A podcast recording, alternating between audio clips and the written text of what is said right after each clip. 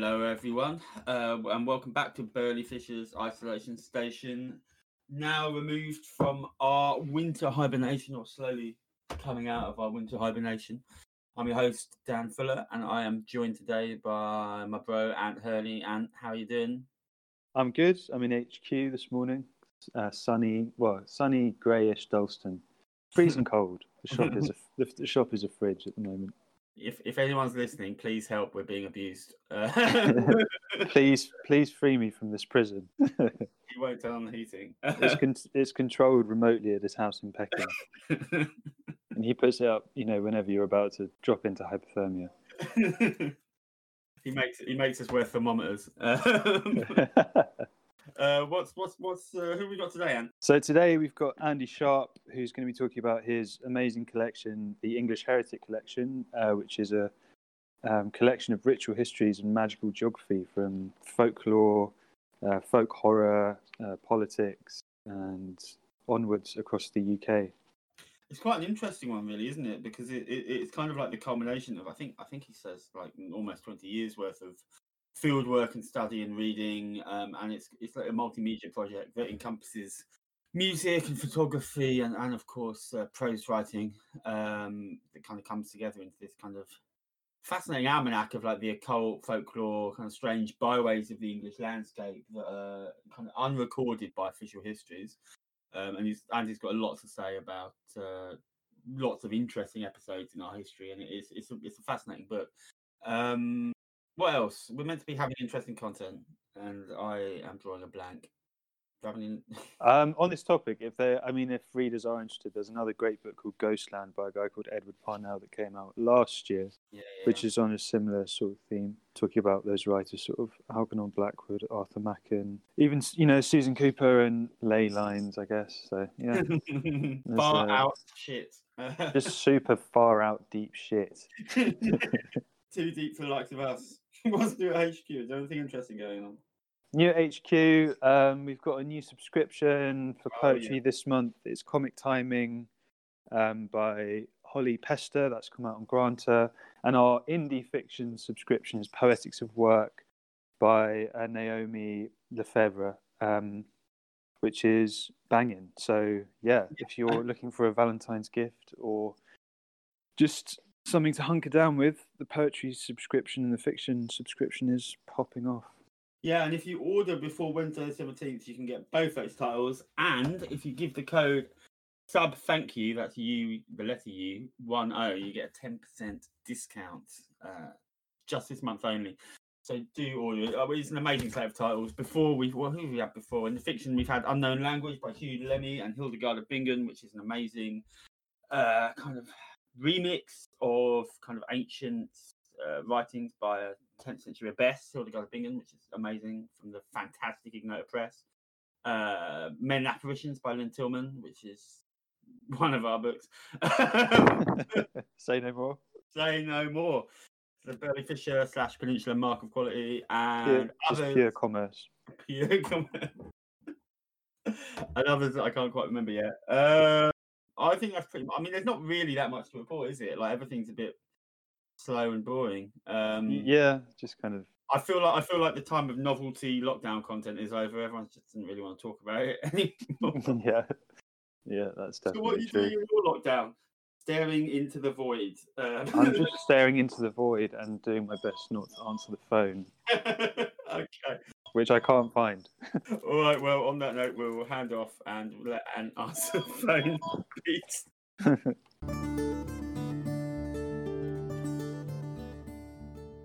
Today we are delving into the weird occult byways of our island home, such as it is. Uh, we are joined today by Andy Sharp. Hello, Andy.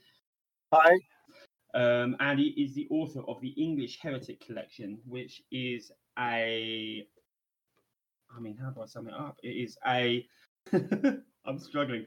Um, it is a deep dive into the occult countercurrents of the British Isles. It covers an incredibly broad level of topics. You will find Churchill transformed into a bard. You will find conspiracies or, or, occult conspiracies regarding the late Joe Kennedy Jr., you will find Ballard put into the Lovecraftian traditions of cosmic horror and much, much, much more, as you'll hear as the interview uh, continues. Um, Andy, welcome to the show. How you doing? I'm good, thanks. Very good. Yeah, yeah. Books, uh, books gone down very well. Um, it's very rewarding because uh, um, obviously it's an anthology of 17 years discrete magazines, really. Um, indeed, so, indeed. So, yeah. so, the books, as you say, an anthology of, of a project that's been going on since 2003, um, called English Heretic. I, I, was wondering if you could kind of let our listeners know a little bit about what English Heretic is, how it came to be, and uh, a little bit about the practice that informed it.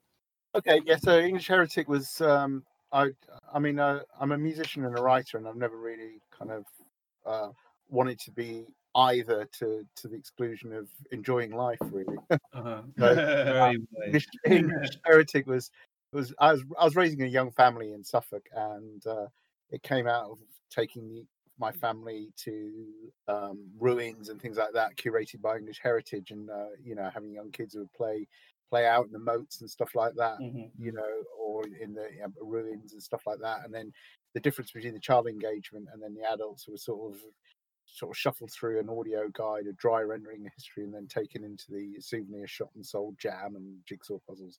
Yeah. And I just thought that it was a, uh, you know, it was right for subversion.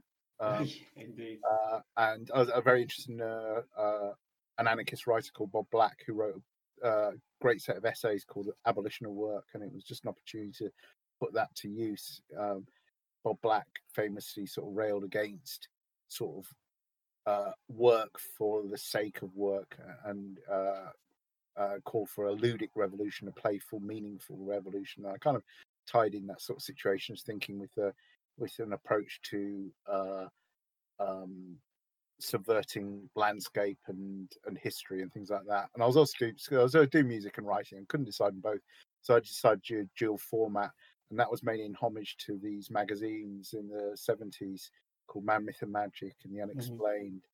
Um, that those kind of sort of paranormal occult magazines that sort of promised you this realm, um, and and you know they came in parts, you know, and you collected parts these magazines. So I was kind of homage to that and a way of sort of accessing that within a kind of playful but mysterious and sometimes uncanny way. Awesome. So, awesome. I, I, that's that's really interesting that you talk about this kind of like sanitized version of history that uh, English heritage presents, and um, the an attempt to kind of try and rail against that, and, and, and this, this idea of like you know like the the way that kids um, respond to ruins and historical sites in the way that adults the way that adults are encouraged to consume them is is, is really interesting and I feel that runs very deeply through the text.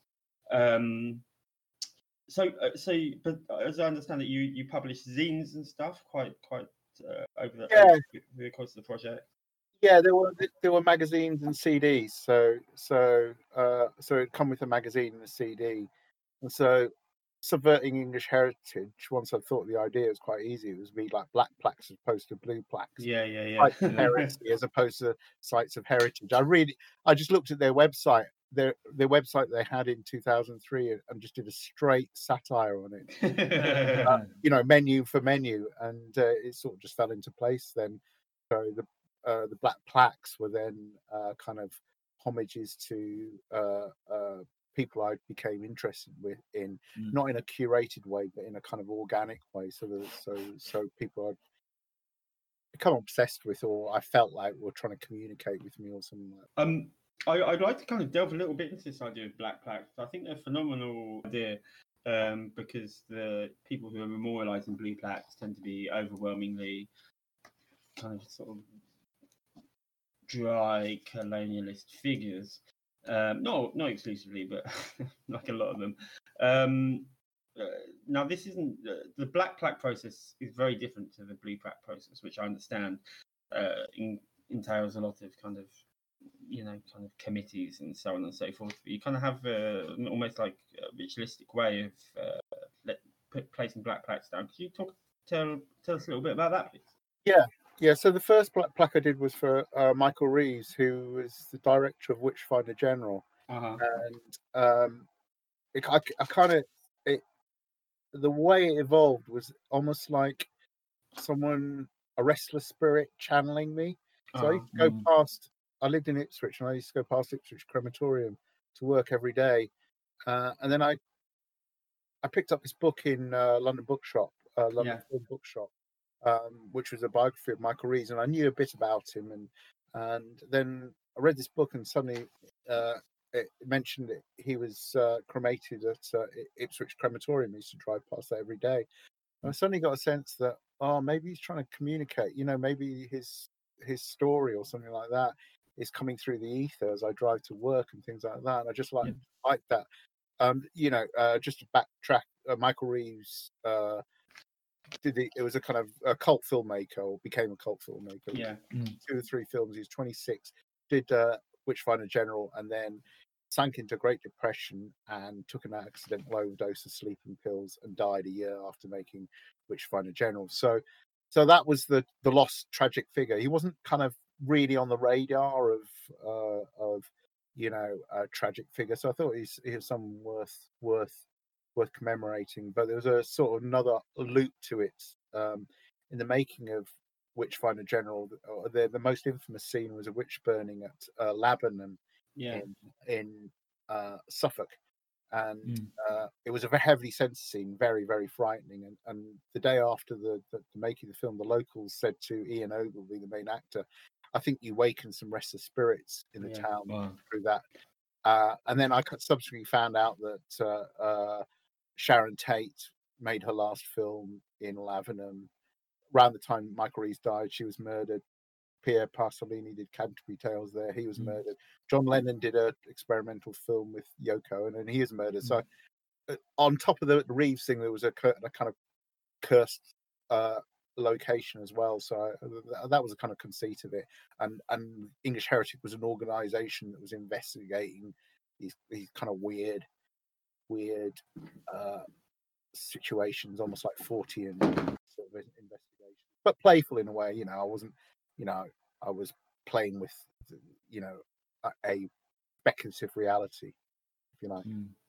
Yeah, of course. And can I ask what the the, the atmosphere is like in that village? Um, I I I, I I rewatched Witchfinder General, having like watched it a couple of weeks before having uh, read the book, um, and I kind of felt this kind of yearning to go and visit it. Um, as a writer and as a as a I guess an explorer, um, what's what's the how does it, how does it feel to kind of walk there? Well, yourself? Lavenham's very Disneyfied. La- La- Lavenham is is incredibly. It's like all these beautiful houses and um, uh, m- all these kind of uh, half timbered Tudor houses are listed, and Yeah. it's very colourful.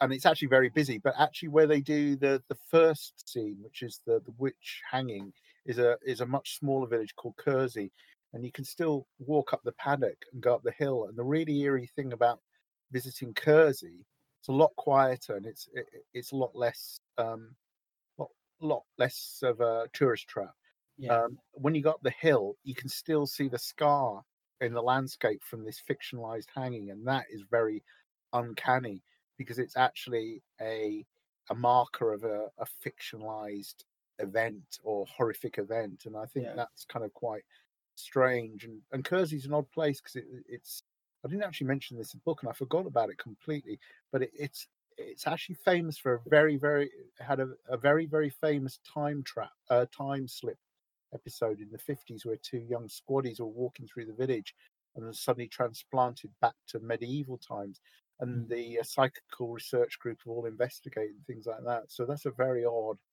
place that's sort of it could still be in the 16th century in lots of different ways That um, what you just said about the squaddies being transported back to uh, centuries before reminds me of the uh, the Operation Aphrodite moment, and um, you kind of link the. I mean, I'd really like you to just sort of outline the story because it's such a. I found that such a fascinating link between two parts of history in like rural England. Yeah, so I, I guess one of the things I'm really interested in is is is do events, cosmic events, create a violent ricochet through time, uh, you know, and it, and and this ricochet manifests as different sort of mythic stories. So a UFO encounter in one century might be seen as like witches flying in in in, Mm, in, in Mhm. another. So the the thing with the Joe Kennedy, Joe Kennedy Jr. was um, John F. Kennedy's older brother, and he was the one who was actually primed to be the president. Um, he was he was kind of the golden boy. He was a lot fitter than John F. Kennedy. John F. Kennedy um, was pretty weak physically. He had a, a spinal delicacy. He had Addison's uh, disease as well, so he was he was very ill really most of his life. Um, but he became accidental war hero, and his uh, uh, boat was hit by a t- torpedo and saved a few sa- uh, saved some of his crew. Um, and he then became kind of favorite son in Joe Kennedy Senior, a very ambitious, uh, um, ruthless character. Their father, who's um, gunning for you know his his sons to be president. One of them. So Joe Jen- JFK became an accidental hero.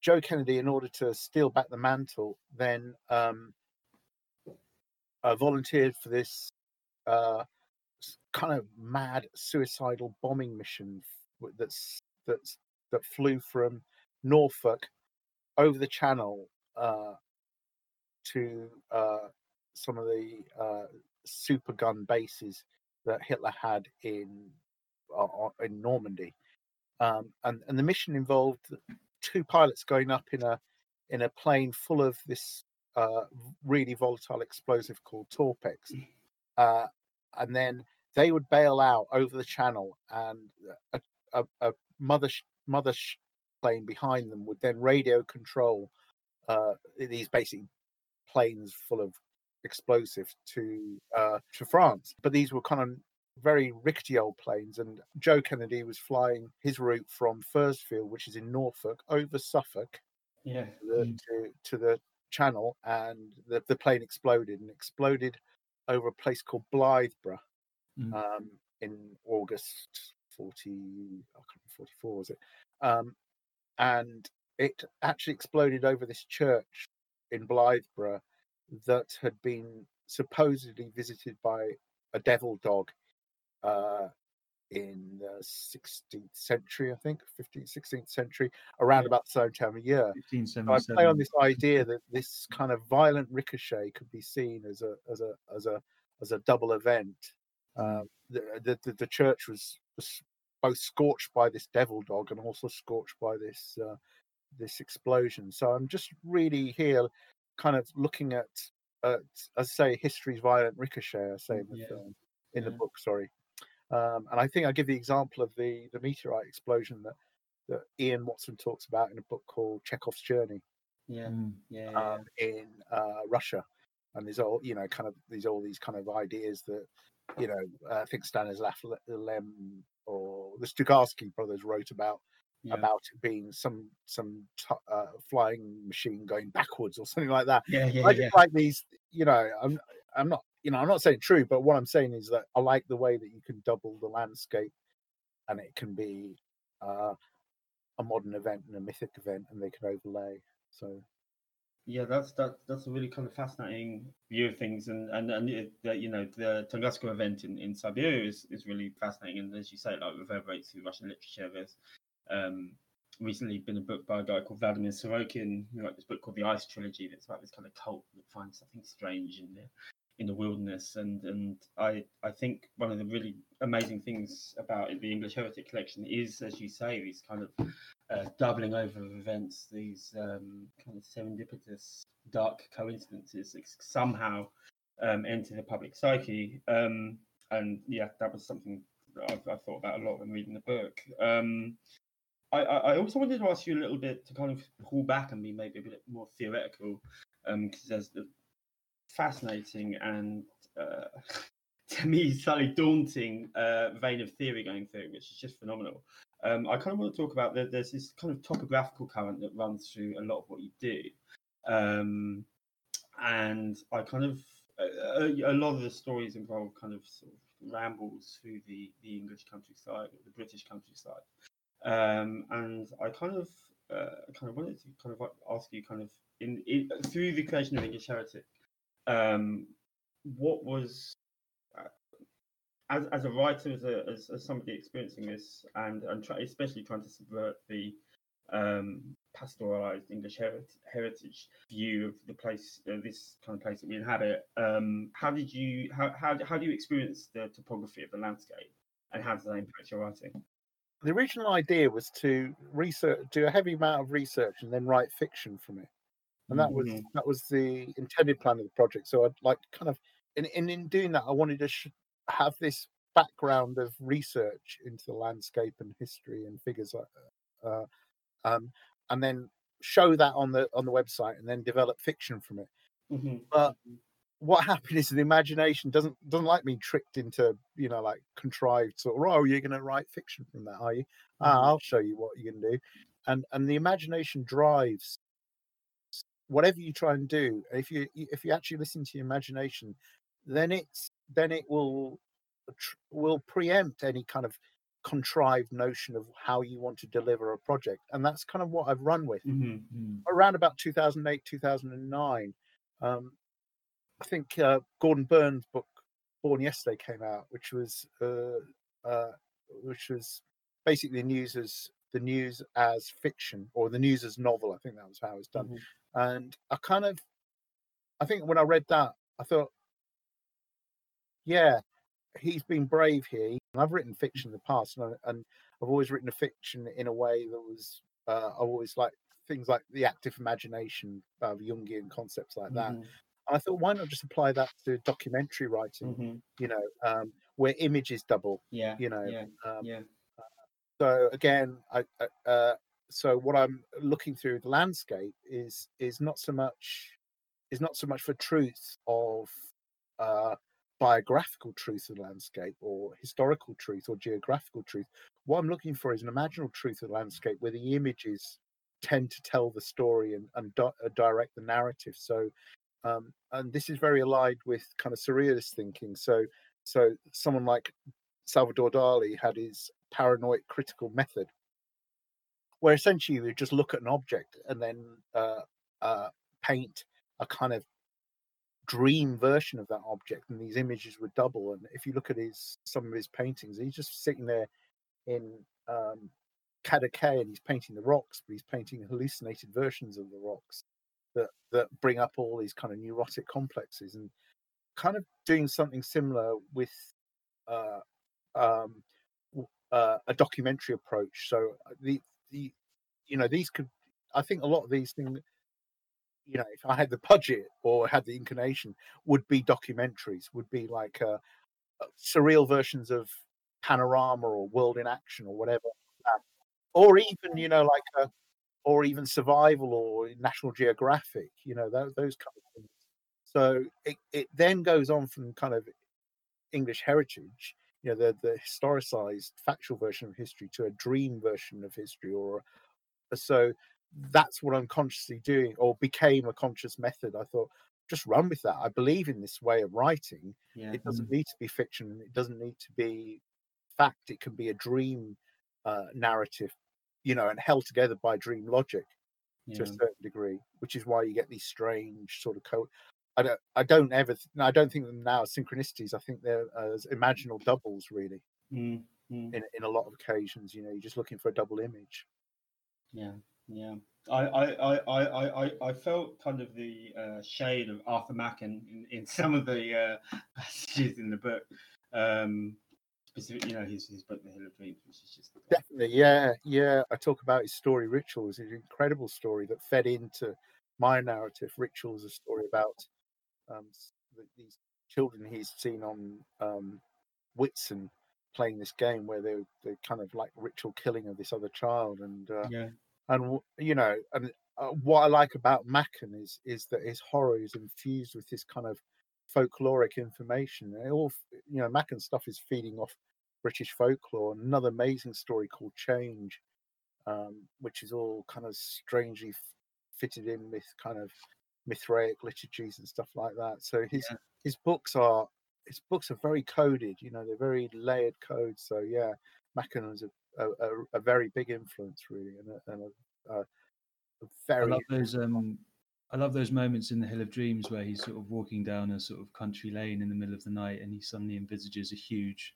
sort of Roman fort around him, and he's kind of like building it exactly. with his own imagination, but it's sort of linked into the sort of you know the place as well as doing it for him.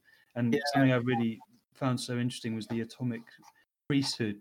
Um, you you phrase it thusly in the book that um, and there's a quote about um, the stones at Avebury, which you say, um, "What if they stored ancient toxic material constructed not as sites of pilgrimage worship, but forms of hostile architecture warnings from deep time?" And I was just wondering if you could talk about that, sort of because people see these pilgrimage sites as sort of Stonehenge and Avebury as these places that are sort of, you know, have these sort of good, you know, vibrations almost. Of Yeah. sort of, you know, and Yeah. and you're sort of flipping that again on its head and inverting it and saying, well, they could be something else, you know.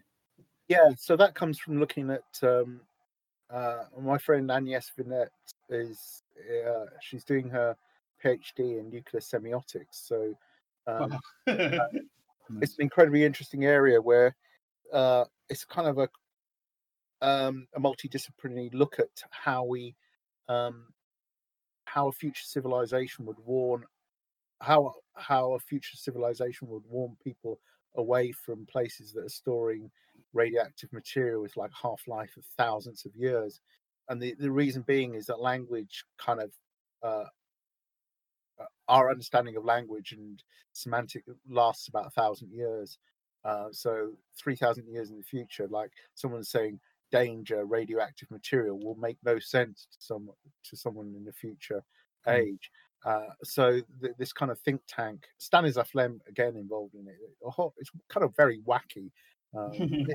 uh, you know but it's got a, you know it has a it's a it's a you know it's a, a thoughtful end really and, and they were like giving you know again you know with this problem in mind uh they pos you know they propose how to various people like folklorists uh you know religious teachers science fiction writers artists how we would then communicate this across you know barriers of language loss and um and so it's an ongoing discipline but uh um and so all, all sort of one of the one of the theories is to create hostile architecture. So you know you you know you know make things with mazes or spikes and stuff like that.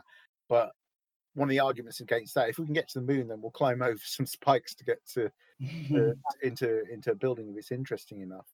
So uh i did some writing about a place called orford ness and i wrote a kind of speculative piece that was just this crazy sort of um what if this place is not really a um a nuclear facility but it's actually you know or it's actually like some kind of lovecraftian sort of temples and stuff like that and it was just a pastiche on on kind of how far you can take ge- psychogeography into the kind of, kind of insanely Lovecraftian realm, but mixing them with a bit of Ballardian sort of thinking.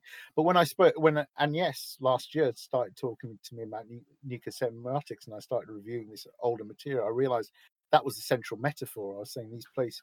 What if the places that we're uh, hostile now? You know, what are they?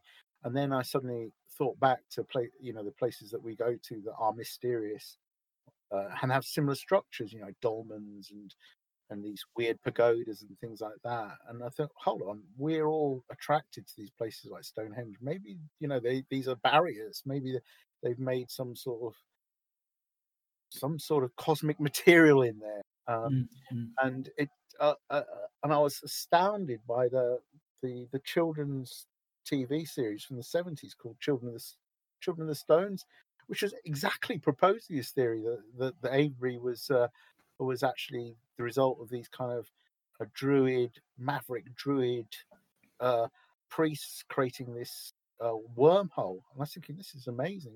This is actually the same principle.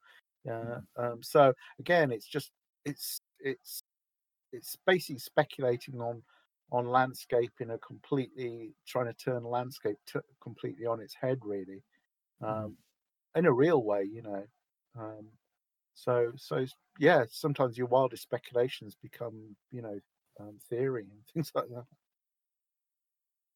Um, it's really interesting you mentioned Children of the Stones um, because I've wanted to watch it for ages. Uh, Stewart Lee, I think, does a long bit about how much he uh, loves that uh, TV show, but I haven't been able to find it. So, if any listeners know where to uh, find this TV show, please email podcast at. Um, um, Andy, I, I wanted to kind of like, so there's a strong current of kind of like in like British occult theory running through like all of the writing, all of the essays that you write. Um, and you know, you talk about George MacDonald Fraser and Robert Graves um, a great deal. Um, and I, yeah, I just kind of wanted to ask you, uh, kind of like how occult thinking uh, works into your writing as like theory or uh, a testament or whatever, um, and kind of yeah, the, the kind of the influence of like kind of occult thinking. In, okay, uh, yeah. So, plays. so um, I think my interest, like any, I'm only really interested in magic as a as a tool to um, accelerate creativity, really. okay, uh, cool. uh, and uh, the, the the the the people I'm interested in are um, a British occultist called Kenneth Grant, who was Yeah. a prodigy of Aleister Crowley, but went on to write nine volumes of this completely psychedelic magic, really. Um, Yeah. uh, and he was very he's been very influential really in in a lot of occult culture He's big influence on industrial culture and uh, bands like coil uh, Oh, coil, that's so good. so so he, he he he there's a big current of his work through through a lot of people he he basically um uh the occult artist austin spare was a, a close friend of his and his wife he kept his kind of legacy alive. And in actual fact invented a lot of spare's magic. Uh spare was just kind of making this stuff up down the pub you know. And he created this kind of mythos around it. But Grant was really interesting in the sense that he kind of made he he looked at uh, Lovecraft's work and a lot of pulp uh, magic as as the real thing. So he made this discrimination, no discrimination between kind of visionary writers. Machen, he's big on Yeah. Machen as well, that Yeah. they were accessing kind of some psychic reality in their writing, and I think that's my uh, big influence is the, the way that he he suspends disbelief in in the efficacy of, of fiction and music as well. You know, he says kind of he looks at um, certain ancient Buddhist sects and said, you know, this stuff is they're they're they're communicating with UFOs through their music and stuff like that. You know, uh, and it's wild and speculative, but it's also incredibly exciting and, and Mhm. you know and incredibly intoxicating magic. I was like, um, um, just thinking. You've um, you said you're broadcasting at the moment from Muswell Hill, North London, and just in the way you sort of view place and the magnetism in time and place and stuff. Do you have any theories about why you might have been drawn to Muswell Hill specifically in London, and also for sort of Londoners listening in? Are there any sort of you know pilgrimage sites or walks that you go on? Because I know there's a short passage in the book where you talk about Arthur Machen um, in London, and there's a short story that he has where he goes into a London park. I think it's maybe Hyde Park, but Yeah, Ritual. Um, yeah, Green Park. Yeah. oh, Green Park, sorry, yeah. And you know, just you know, just as Londoners, like this kind of, you know, because so many people live here and they never leave or they don't get to get out that often. and, You know, I feel like London is such a, I mean, it's been well documented, but a walking city. Like, are there any sort Yeah, of routes, Yeah. you know, Well, ways you go around it?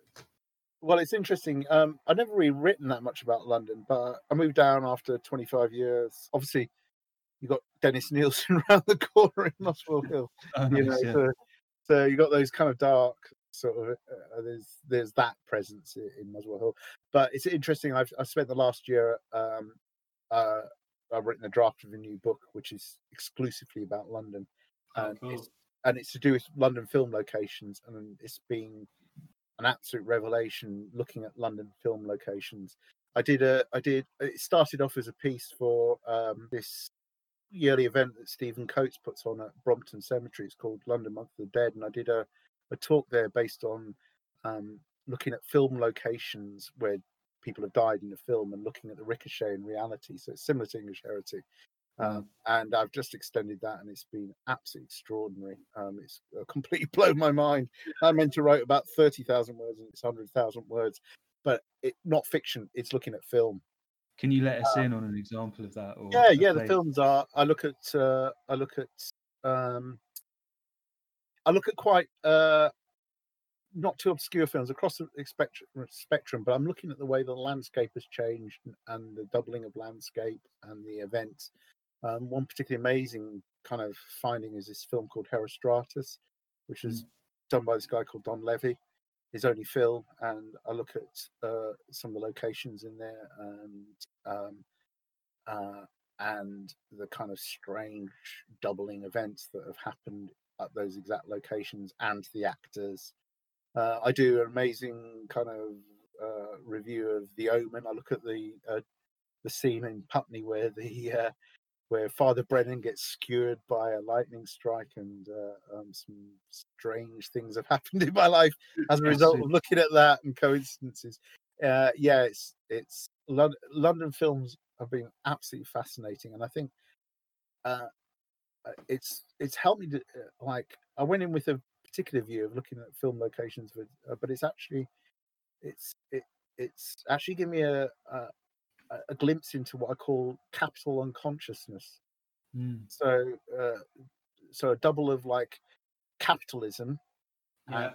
and the capital unconscious and the way that you can never quite repress uh, history and it just sort of you know the more they try and build on places a lot of the places i went to I went to kind of places like thamesmead um, mm, where they mm. filmed uh, clockwork orange and Yeah. and at first i was gutted because all these places are getting completely um, demolished and they're Oh, all yeah. and they're all in these body bags and they're all in the body bags post grenfell and there's something quite haunting about that Mm, um, and you know you look at these buildings covered in this kind of polythene and you think yeah these are body bags you know uh, uh, uh, and a, a- a sort of guilt based on grenfell and things like that Yeah. it's been really interesting the last couple of years so this kind of idea of a capital unconscious the more you try to repress it with like scaffolding and and you know uh, a new fascia the more you create these kind of weird ironies so that's Mm, what i'm looking mm. at a lot at the moment that sounds amazing. Cool, man. Um, thank um, Andy. Thank you so much for coming on the show. First of all, that's been like an absolutely fascinating run through uh, theory and history and culture and landscape. Um, and uh, yeah, I feel like anyone listening will have been furiously taking notes while you've been talking. So. Uh, um, but I mean, we'd like to finish off. So, um, obviously, you've spoken about a lot of like kind of uh, writers and musicians and stuff, and also like big up for being a Coil fan because they are one of the most. They're such a. I love them so much. like, I, they're listen to them obsessively. Um, so, kind of uh, in that vein, um, signing off. Could you maybe recommend our readers like a couple books and a couple tracks to like check out? or like bands or albums or whatever. Um, you know, just kind of like a, a loose reading slash listening list. Yeah, yeah, sure. In terms of the books, uh, um, the b- books that have gone into this, I, I, um, oh, that's a good question. Uh, God, yeah. Uh, just looking at my shelf now. Um, I, I mean, at the moment, um, uh, at the moment, I'm reading a lot of. Uh, I'm reading Burroughs' last three books, but I would recommend um, Yeah. Gordon Burn's Born Yesterday. Certainly okay, uh, cool. has an influence, but so that's a big, big influence. Um, Yeah. and also kind of there's a metafictional stuff I really like. Uh, Ballard's books. It's nothing. I wouldn't say there's nothing to ultra there. Um, Yeah. Robert Graves' The White Goddess is a big, big influence on the project. And, um, and I would recommend people actually reading that. I mean, a lot of people, you know, probably have it on the shelf, but you dig into that, and it just opens up very, very interesting worlds. Um, again, you know, it's it's to, to a sense, it's it's it's confabulated. You know, it's it- it's a- it's a it's it's Graves' imagination, but he's he's he's doing something similar that I that I'm hoping to do, but I'm doing mine with I'm doing like mine's a pulp mythology, where his is Yeah. like a classical mythology. yeah, Um, uh, you you know, it's a book to sit with. Uh, Fulcanelli, who is a kind of another master prankster, alchemist called Mystery of Cathedrals, and these are all books that can be read again and again and dipped into. I would add Atrocity Exhibition by J.G. Ballard into that. These Yeah. books are not linear. This this they're circular. So Mm. circular fictions are great for for changing your life. I think. In Mm. terms of music, obviously Coil. Um, let's let's think of some some someone that might not similar vein, industrial stuff. Nurse with Wound were obviously big influence. Uh, were influenced by a guy called Robert Ashley. I'd recommend people listen to Robert Ashley's stuff Cool. automatic writing. Um, that's very good. Uh, and um, certainly early Current Night 3, I loved. The first two albums are absolutely amazing. Really, really um, bleak kind of sound poems. Oh, Um, sweet. Dog's Blood Rising uh, is an incredible album, really. Cool, man. Well, thank you so much for joining us. Um, that's been awesome, and thank you for the Rex. Get yourselves down to Burley Fisher and buy the English Heretic collection. Um, Andy, I think you might be popping in and uh, signing a few books. I definitely will. Steve. Yes. Yeah. Just Cool. drop us a line and say when you're open, um, and I'll pop in. Cool, man. Wonderful. Say hello. Yeah, it'd be great to meet you. Yeah, thanks so much, dude. It's been awesome. All right. You Thanks take care. Yeah. Thanks. Cheers, Cheers, guys. Andy. Bye. Bye. Bye now.